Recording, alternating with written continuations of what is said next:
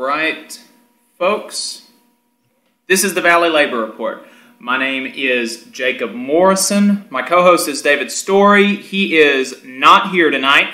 Uh, he is doing some work, but uh, uh, I'm here and I am joined by Dev Wakeley. He is a policy analyst for Alabama Arise. Dev, thank, uh, thank you so much for joining us.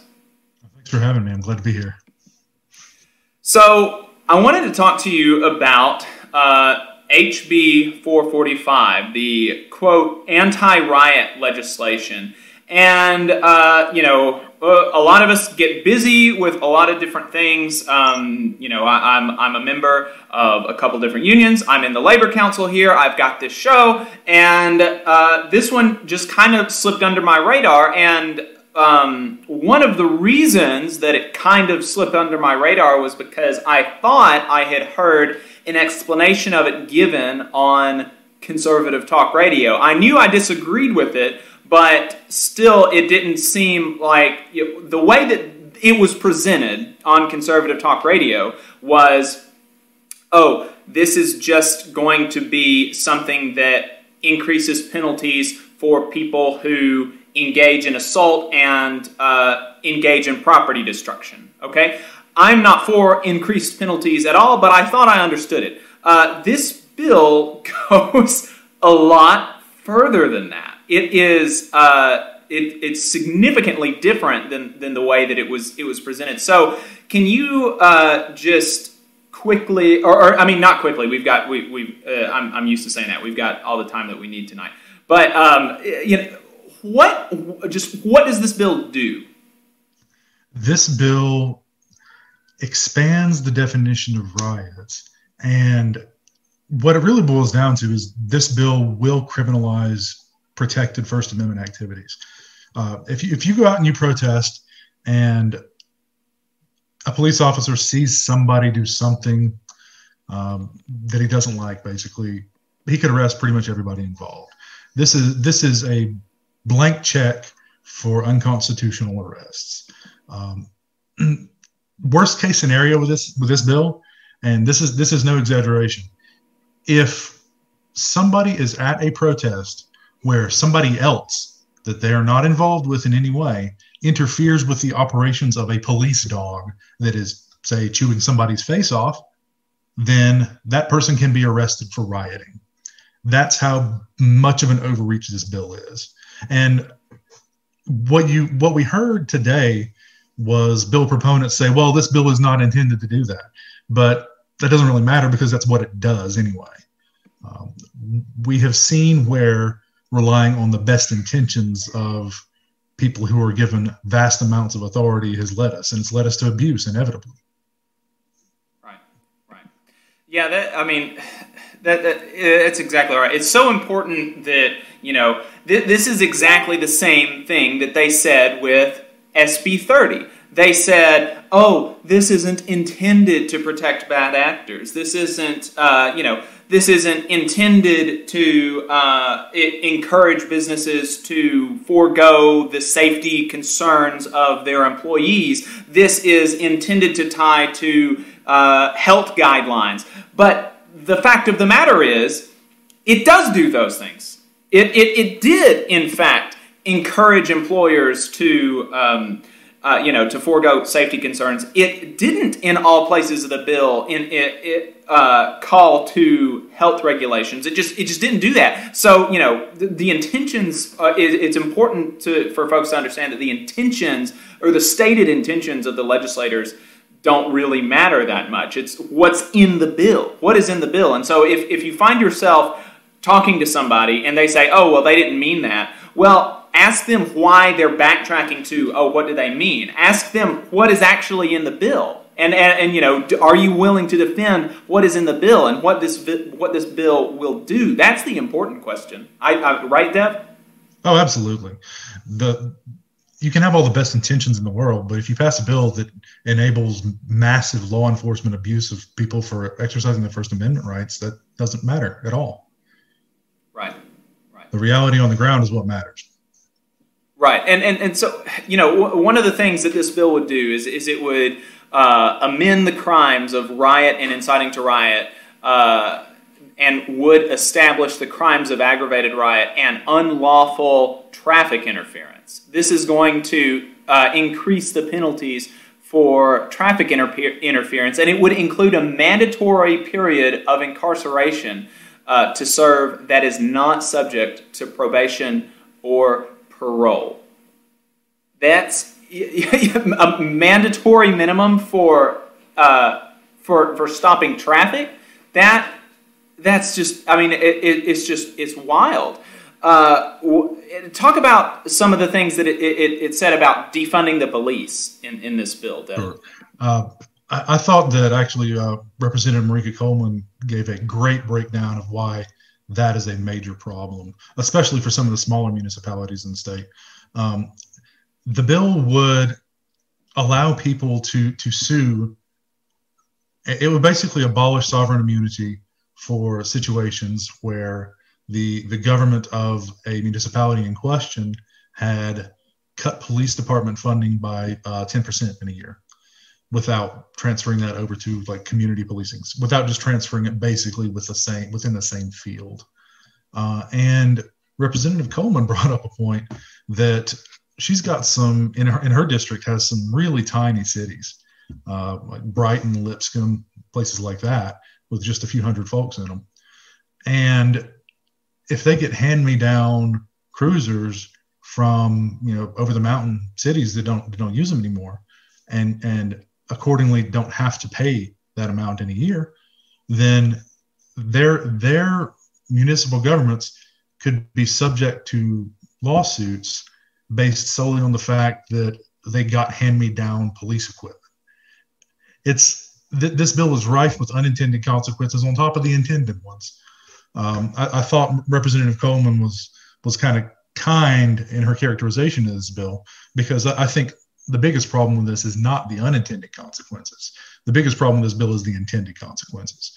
This bill is structured to punish protest. Right. Right. And uh, other. Uh, oh no! What were you going to say?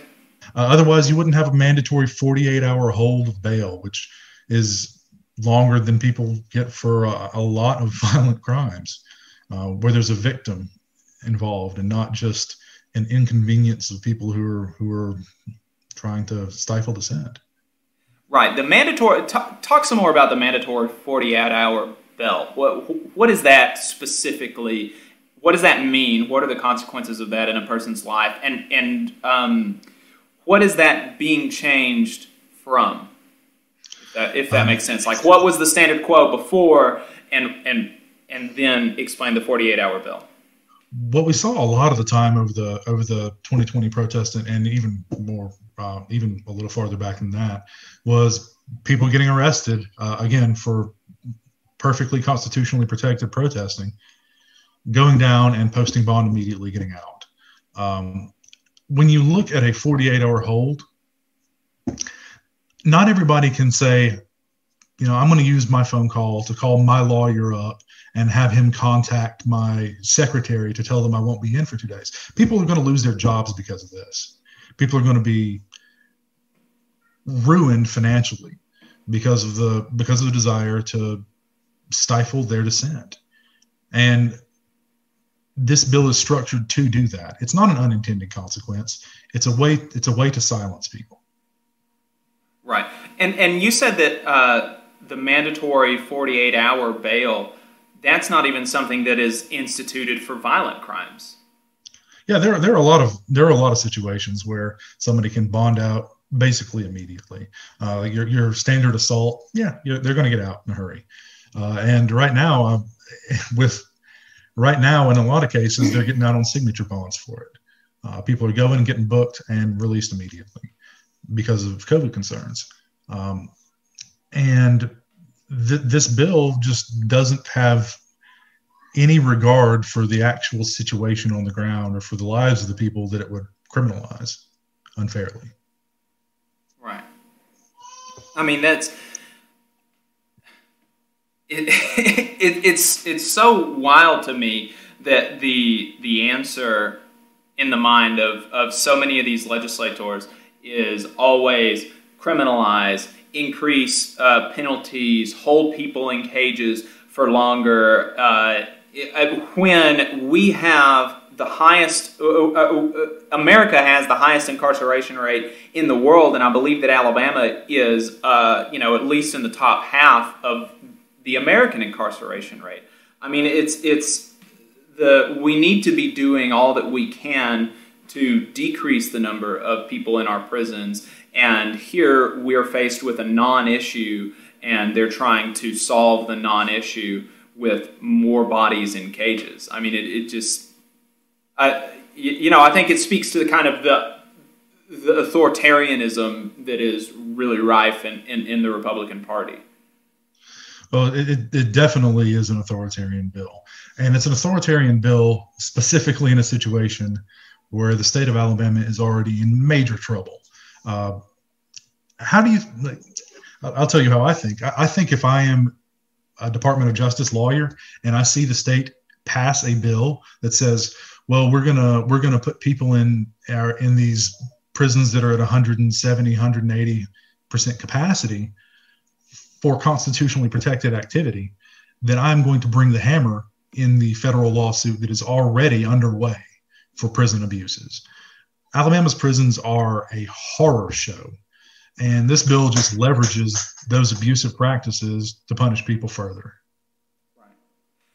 Can you talk some more about the defunding the police uh, bit? Because my understanding is that this would so there are two there are are two planks in the kind of anti defund the police part of this bill. The first is that it disqualifies uh, people, uh, municipalities that quote defund the police.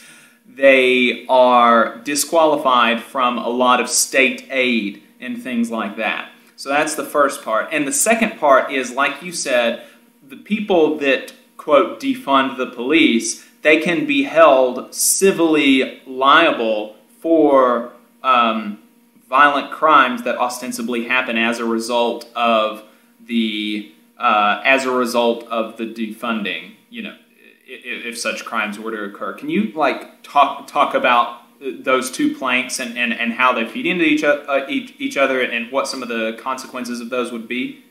Sure, sure. Um, specifically, too, I, will point out that the the causation element of the of the liability shield raising is, is pretty is, is a problem on its own. Uh, somebody being able to show that defunding a police department led to a violent crime being perpetrated against them is is just it, it's it's an absurdity, and they're not going to be able to show that. Um, specifically, too, uh, the issues that that arise with a lot of governmental services are are because of inadequate funding in the first place. So when you talk about threatening to withhold, say, community development block grant funds from a city that is already, in the case of a Brighton or a Lipscomb, really hard up and has, has been dealing with financial problems for a long time, or, or a Fairfield, or you know, a, any uh, there there are any number of small rural communities that would be devastated with, with the loss of federal fund or federal pass through to state funding in the case of the CBDG. So none of this is good policy. Uh, th- there is no policy reason to do this. It doesn't make anything better for anyone. Uh, it doesn't alleviate any of the legitimate concerns that people were protesting about in the first place. All it does is try to punish people into not protesting government inaction in the first place. Right. And and you know, I mean, it, it's so silly. Like you said, the actually um, proving a causal link between the defunding of, of a police department and uh, an individual crime is going to be virtually impossible. But if we were to open the door to uh, to whatever this is, uh, you know, um, to suing lawmakers for the results of the laws that they make. I mean, you know, the, the lawsuits that a lot of these legislators would be facing would be huge. I mean, uh, if they set this precedent, I mean, the, the, the we can just look at the poverty rate in different parts of the state, and that can easily be linked to things like infant mortality, uh, things like life expectancy, uh, things like crime, and, and, and you know the list goes on and on and on. And they are they are directly responsible for this, and people on the left rightly point that out. That you know our politicians, the, the, the things that our society is struck, the way that our society is structured, is a choice. Poverty is a choice, and uh, that ha- that choice has real negative impacts on people's lives, and it it can actually kill people. Uh, and, but you know, politicians have never actually been held responsible for, for that. They've never actually been, you know, put in prison or or been made to pay a fine for any of that kind of thing because of, uh, uh, you know, like you said, uh, the the sovereign immunity kind of thing.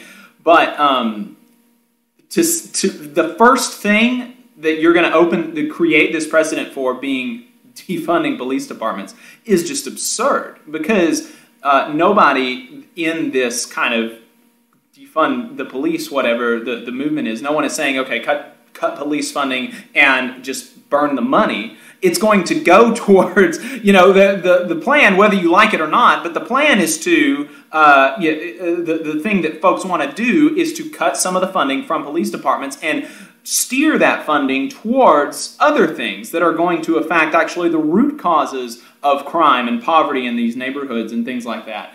And, uh, you know, I mean, to open up the avenue for that policy decision, to take away home rule, uh, to take, you know, the, the conservatives want to go on and on about states' rights, but uh, when it when it happens, as soon as they only want states' rights when they don't control the federal government, and they want city rights when they don't control the state government. And you know, it, it, it, it's pretty clear that they don't want folks actually kind of you know making the rules where they live. Yeah, absolutely. Uh, we've seen this in the preemption fight that happened when Birmingham tried to raise the minimum wage a few years ago. The state just went ahead and preempted pretty much every positive worker uh, ordinance that, that, a city could pass. Um, this isn't about the role of government. This is about punishing people for dissent. This is about maintaining the current power structure as it exists with no changes. Right. What were some of the other uh, some of the other objections some of the Democratic lawmakers put up against this? Uh, the big one was uh, a historical argument, I think, uh, from Representative Coleman again, who said that if this bill passes, the folks who organized the Bloody Sunday marches would be facing charges under it. And she's absolutely right. Um, this this bill would criminalize Martin Luther King's activities and you, you kind of see that too in, in a lot of the rhetoric that surrounded it. Uh, you, you, you heard um, that this is a law and order bill. Well, that's that's a long-standing trope um, that, that says this is an authoritarian bill that is meant to punish people. We heard uh, statements about outside agitators coming in. Uh, Lord knows there's an ugly history of that particular statement in, in Alabama politics. This is the same thought process that existed in the 1960s that is passing this bill. Um, and it's going to be just as harmful as it was in the 1960s. This is right. this is born of a desire to keep people under the thumb of authoritarianism. You, you said in your tweet thread, and, and I really recommend folks follow you. You are uh, at Dev Wakeley on Twitter. You said uh, that this is unconstitutional. Why do you believe that it's actually unconstitutional? Sure. Uh, it, it, not only is it bad policy, there is simply no way that the notice requirement under this is, is met. That it, it is simply insufficient to meet due process requirements. You cannot know what is unpro- what is not protected activity under this, and that's the case with a lot of these sort of public order uh, crimes. Uh, disturbing the peace, riot, unlawful assembly a lot of them have an element of judgment involved that is solely left up to the discretion of an arresting officer. Um, it doesn't allow anybody who's accused of it to know that what they have done might be criminal might be criminalizable beforehand, uh, and that's by design. That's it's to allow arresting officers the maximum possible discretion. And if you do that, so what what what specifically is it that that uh, uh, that officers would have that discretion over? What what are you pointing to in the bill that, that officers would have discretion over that uh, folks wouldn't know was a crime uh, beforehand? What are you pointing to there? Uh, I will. I'll, I'll, point out the word tumultuous uh, in there. That is not a legal term of art. Uh, as far as I know, it is not defined anywhere in Alabama case law. I could be wrong about that, but even if I am wrong about that, does that provide enough notice to uh, to a citizen who is protesting? Absolutely not. Uh, it's it's clearly unconstitutional. So that the bill, I didn't I didn't see that. The bill outlaws tumultuous activity. The definition of riot is a tumultuous disturbance in a public place or penal institution by five or more persons assembled together and acting with a common intent, which create. And there's a lot more weasel language in here too, uh, which creates uh, a grave danger. Again, sub- subjective of substantial damage, subjective to public, private, or other property. I don't know what other property would be, or serious subjective bodily injury to one or more persons, or substantially subjective obstructs a law enforcement or other government function. Subjective. So these are all or statements. Is yes. that right? Yeah. so you can you can be arrested for tumultuous activity or substantial damage or serious injury. Well, you can be arrested, but you can be arrested for a tumultuous disturbance that that creates grave danger of damage to property or or injury or government obstruction. Um, and you can do you can be arrested for that even if you didn't do anything. Um, I could be arrested. Uh, I, I, did a little legal observing. I could easily have been arrested for that. Um, under this under this statute. David Gespass from the National Lawyers Guild came up and said, "Look, I, I could be criminalized for the activities that we do, and we don't, and NLG legal observers don't do anything except observe." What did they say to that? Nothing. nobody nobody asked David a question. Not one. Should have. Should have. The man has a long history of, of, of being around these exact sorts of legal issues. But they were going to pass this out uh, as best as they could without hope with hoping that they didn't get any real pushback on it. Thankfully, the pushback was significant and and brought a lot of these issues up. Right, right, yeah. That uh, you know that that really didn't happen with SB 30, and that's one of the reasons that it was able to go through without a hitch. I mean, it it was like. Uh, it, the pace was just kind of staggering that SB 30 went through uh, and it was because it was kind of a foregone conclusion. And I, um, you know, this doesn't this doesn't seem to me to feel that way. It seems it seems like there was a lot more pushback from Democrats and from um, from outside parties than there was on SB 30. Is that am I kind of reading that because the SB 30 was never amended? Like it was, you know, we, you can go back and watch our interview with Robin Hayden where she pointed out like this bill is not consistent. This bill would obviously uh, um, be a trigger for bad, bad actors. This bill is obviously going to have unintended consequences, and our trial trial attorneys that we've talked to have said that this could potentially give a blanket immunity to people uh, in cases where their employees get COVID. And all of these things the, were pointed out to lawmakers, and there were no amendments at all. It never went back to subcommittee, and this one did. Am I am, am, am I reading that maybe that this bill's in a bit of trouble, or um, you know what, what do you think? What do you think the politics are of it uh, of it moving forward? I, I think I think you're right in your assessment. Uh, I, I, called 30 the greasiest pig in the state house this year. Uh, it was hard to get a hold of at all. Uh, people were going to pass that bill as, as quickly as they could. And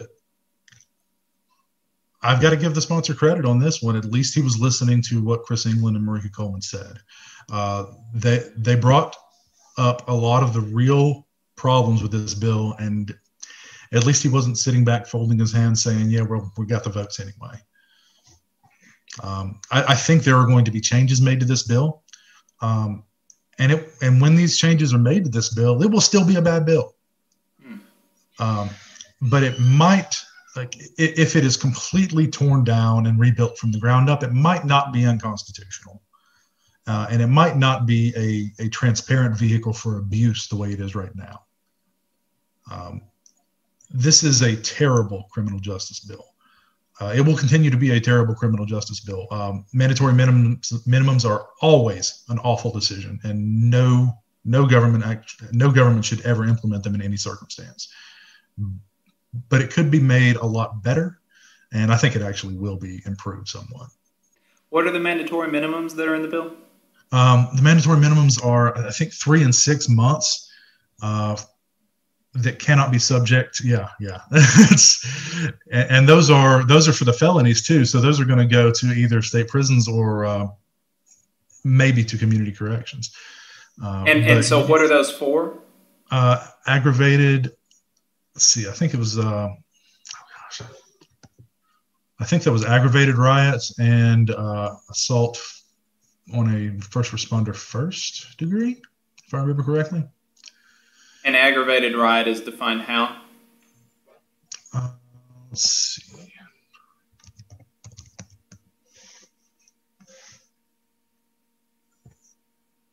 I'm looking for that definition actually.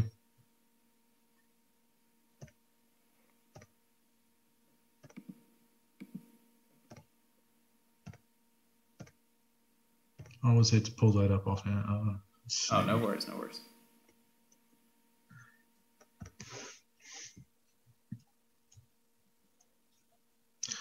Okay. the aggravated riot provision is if there is, um, if there's bodily injury involved to one or more persons. But much like a lot of felonious transfer transfer of intent provisions, that could also include protesters. So if police beat the living daylights out of protesters, well, somebody has experienced pro, uh, bodily injury and significant bodily injury. So somebody could be subject to an aggravated riot charge for the actions of the people that they are protesting against. Really? Under this bill, yeah. How, how does that work? I'm sorry, explain that again. So a person commits a crime of aggravated riot if he or she knowingly pr- participates in a riot. So if they're if they're involved with six buddies who are out protesting, and the police sic a police dog on one of them, and somebody shoves that police dog off, well, there you've got your interference with a uh, with a governmental operation from the police dog, and somebody is significantly injured uh, because the police dog attacked them. Well, not the person who is like not even the person who actually shoved the dog off, but the person standing next to the person who shoved the dog off the face of their friend is subject to an aggravated riot charge under this standard. And presumably, this bill isn't going to be used to prosecute police officers who um, who wrongfully attack protesters. No, no, no, no police officer will ever face charges under this bill, and everybody knows it. Yeah, yeah, and, and I, I mean, I, you know, the reason that I asked that, I know somebody that um, I know the person. I'm, I'm sure you saw the leg that was like ripped open from the Huntsville protests. It went all around social media um, in, early in June. I know that guy. Uh, I actually went to high school with him, and he couldn't walk right for you know like for months. And of course, the the cop that did that to him isn't going to face charges. Um, of course, the cop that uh, actually did the only property damage in Huntsville, there was a window that was broken by um, what uh, everybody, uh, what all accounts point to it, it, being a stray bullet from the cops uh, instead of any actually protester action. There was a broken window in downtown Huntsville. Of course, the cops aren't going to be arrested for that. Uh, and the protesters, we we all raised two thousand dollars to pay for an eight hundred dollar uh, da- damages that we didn't do that the cops did. But you know, of course, we we covered it because uh, and, and and you know it, but under this bill, we could be charged for that. Yeah, you, you probably would be under this bill. Um, and they could charge everyone too, everybody there. And um, so, are there any? Are, are, are there any like any other parts of the bill that you want to bring out, or any other arguments that, that you want to uh, that, that you want to bring out of this bill? Uh, that, that arguments that were posed from Democrats, or maybe from the National Lawyers Guild, or anything like that. Uh, I, I, think we've covered a lot of um, pretty much all, all the ground on it. We've we've talked about how there's really no standard here at all. There are no restrictions on any law enforcement. Um, they they can do basically whatever they want here. They can even instigate violence and then arrest people for being at the protest where they instigated violence. That's that's a major flaw. Uh, the the punishment if if you track the the extreme case on this, uh, then then you just see how totally absurd it is. I'll just I'll just kind of spin spin a situation here. So, cop with a dog, cop with a horse, whatever animal. Um, somebody stands in front of the dog, prevents it from attacking somebody. Somebody is standing next to them uh, at the protest, there to give people rides or even a medic a medic would be charged under this bill. So somebody's attacked, their friend takes them over to the medic, the medic treats them, just put some gauze on, whatever. Medic gets arrested uh, for violent, uh, for, for aggravated riot because of violence that the police officer instigated with his dog on a protester. According to the provisions of this bill, um, granted, it is unconstitutional. Um, according to the provisions of this bill, that medic who treated the victim of the police violence would then go to state prison for a mandatory three month minimum sentence.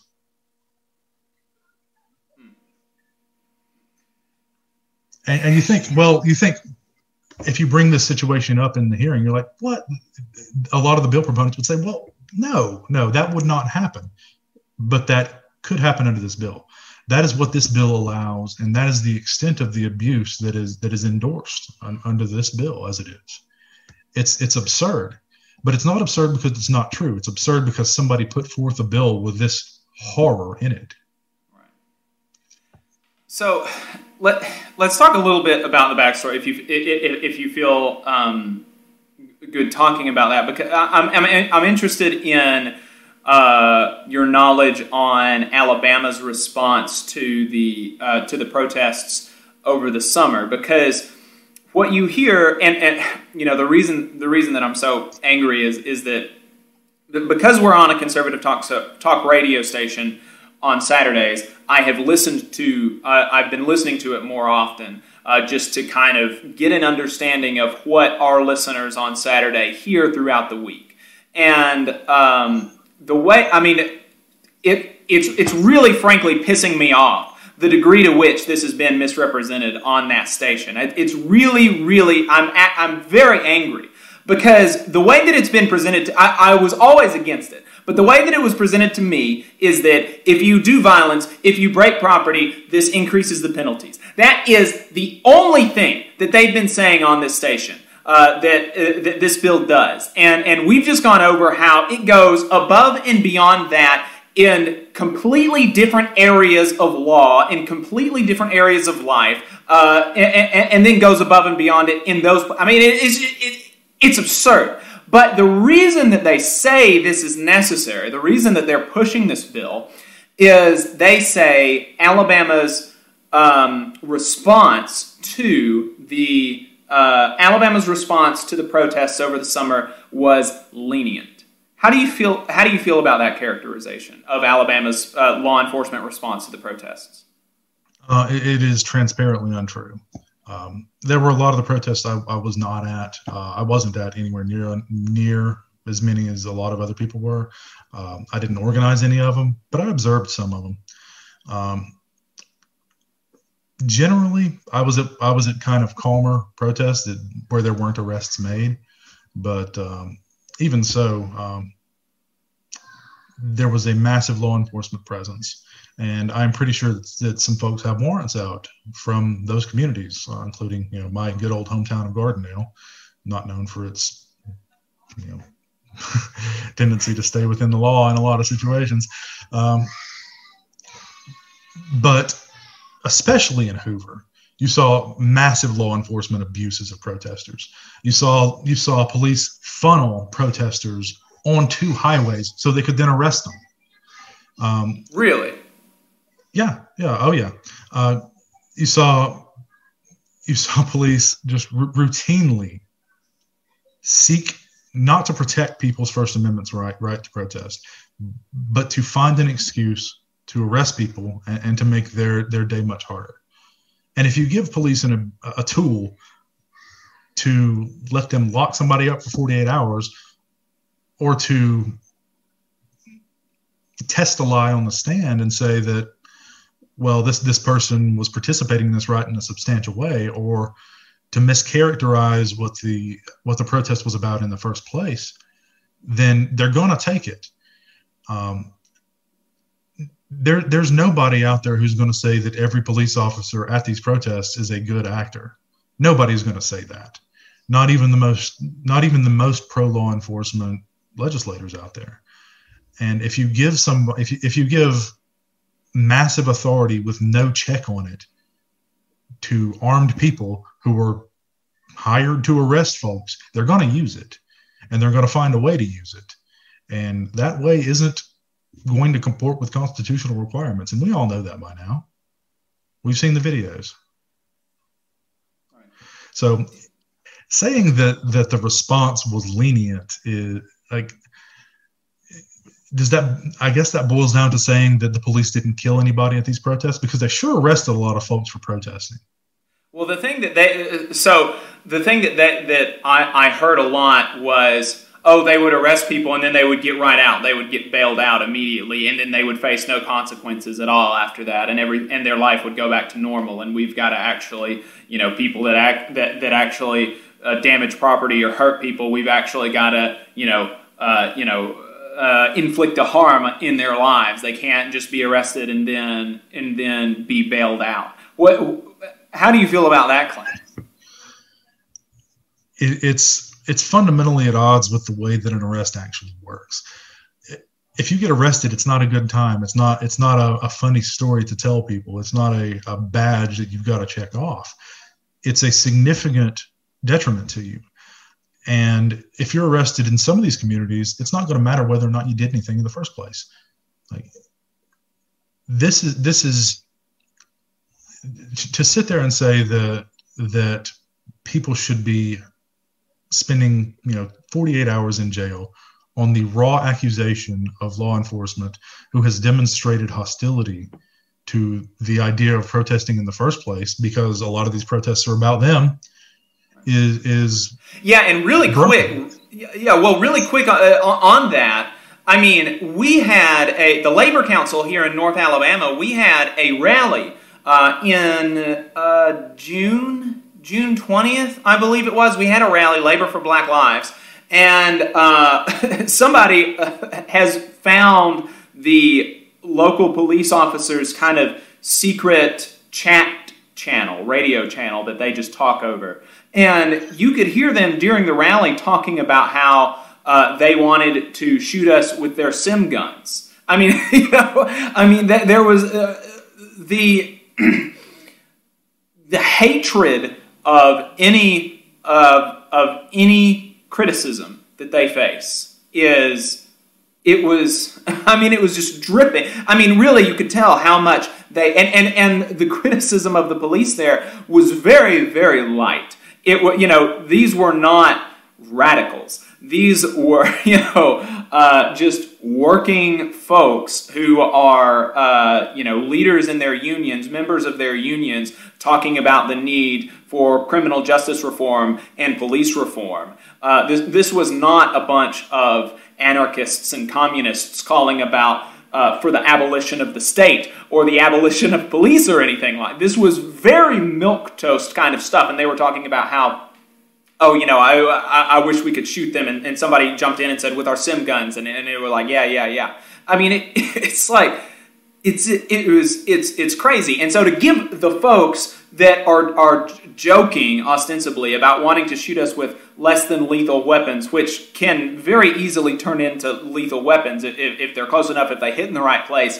You know, to give them this kind of leeway is frankly absurd. But you know, I, I just wanted to put that out there because it's amazing that that that got no coverage. We, uh, you know, we tweeted that out, folks did, and um, it got some it got some amount of, of um, you know, some folks saw it on Twitter, but like no local news has talked about it. I mean, it's just completely no nobody has has said anything at all about it. It it it, it really boggles the mind. Yeah, that's that's actually an element that that Representative England talked about too. Is that enabling this this sort of authoritarian overreach is not the way to to build a, a community relationship with with police. Um, and though like those union members who were out there protesting for for for Black Lives would probably be okay with police reform. They're probably not calling for police abolition. But this bill is the exact opposite of accountability. Uh, it, it, removes what little bit of accountability is is there, and it actually makes it, it makes people easily punished for daring to question police activities in the first place. So when folks are arrested um, and they're bailed out, can you talk a little bit more about what happens there, uh, if you've got very much knowledge there? Because the, you know, again, the way that it's presented on the radio is you get arrested, you get bailed out, and nothing else happens. And and I guess they drop the charges or whatever. I mean, what what's that process look like? But after you get, you know, after you get arrested and then you get bailed out, what happens after that? Then you're you're set with a court date, and you have to find somebody to fight those charges against you, um, or or try to go it alone, which I certainly would not recommend. Um, there are often pro bono attorneys who are willing to take these cases on because a lot of these, I mean, let's be honest here, pretty much all these cases are garbage. Um, they're they're overcharged again to punish people, and not because there's any element of a crime present. So people are set with a court date that they have to show up for, and they've got to shell out money for an attorney. A lot of situations, uh, if they can't get a pro bono attorney to cover it, and they pay that. Uh, they show up and a lot of times immediately the charges are dropped. You get, you get an attorney because because a lot of these municipalities know there's no reason to be charging these people with anything. So if you enable a 48 hour bail hold on people, what you do is get that last little bit of punishment in that's not really a judicially approved punishment. You just get to hurt people a little bit more. Right, right, right. Do you have any numbers on uh, how many people were arrested in Alabama? Uh, how many people were actually ultimately charged? Anything like that? Does Alabama Arise have any of that? I don't. Sorry. Do you know anybody that, that would potentially? I would actually recommend um, reaching out to the Alabama Alabama Rally Against Injustice and to uh, Satura Dudley, uh, who actually spoke to, today on the bill uh, as well um, she would probably have pretty good numbers on that, especially over in Hoover, where she was arrested, in fact. So, what should people do? You should call your legislators up and tell them that this bill has no point. This bill should not be passed, period. Not just if it's as is, but at all. This bill should not pass, even if it is amended to strip the worst provisions out of it because there are already laws on the books against riot. There are already laws that prevent bodily harm to people. There are already laws that prevent harassment. Um, and using social unrest that is because of police abuse and an inequitable society to reach for an authoritarian power grab is is unjustifiable both empirically and morally. So call your legislators, tell them not to pass this at all. All right. Uh, so, Dev, where can folks find you? And find Alabama Arise and find more information about what are, are there any good policy analysis articles on this uh, on this legislation that, that you know of? Um, not a lot of in-depth stuff yet. I think I think the ACLU might have something out. Uh, they've been opposing this one pretty hard as well. Alabama ACLU. Um, we we send out action alerts on this bill. Um, they're they're usually fairly quick, uh, easily digestible points. So if, if you want to know what bills are coming down the pipeline in terms of criminal justice, uh, go to our website alarise.org and sign up for action alerts. Uh, you can also become a member. We'd love to have you, but definitely make sure to sign up for those action alerts. Uh, we can target them at legislators in your district, tell you who to call, uh, the message on what the bill is, what it does, and why you should oppose it or support it. Uh, we send out action alerts on good bills too. So follow us at alarise.org or on Alabama Arise Twitter and Facebook.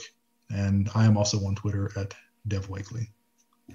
Dev, thank you so much. Uh, that that was that that was a lot of good information. I really appreciate you taking the time uh, to talk with us. And like you said, I I have just been uh, this legislative session. I've been I've been paying attention maybe more than I, than I have in the past, but uh, I am constantly the the first folks on the scene, so to speak. It's always Alabama Arise people, the first people that I got. I didn't even know that you were with Alabama Arise until I uh, looked you up to to get you on the show tonight. And so you know, so and uh, you know, I knew that Robin was when I got her on the show, but it's just first folks on the scene, people with the best analysis. Uh, really good folks. Can't recommend them enough. Definitely uh, check out their work for sure. Thank you so much for having me. I'm so glad to be here tonight. Yep, absolutely. Dev, thank you so much. So, um, folks, thanks for listening. Uh, we've been talking to Dev Wakeley with Alabama Arise, and this is, uh, we're going to go ahead and wrap up. Make sure you tune in. This weekend, we're going to be talking to Vonda McDaniel. She is the president of the Nashville Central Labor Council. They are trying to push, uh, put right to work in the state constitution in uh, Tennessee. So we're going to be talking to her about that. Um, and uh, if you want to support the show, you can support us on patreon.com slash the Valley Labor Report, or you can get yourself a nice union-made Valley Labor Report hat on our website, thevalleylaborreport.org. And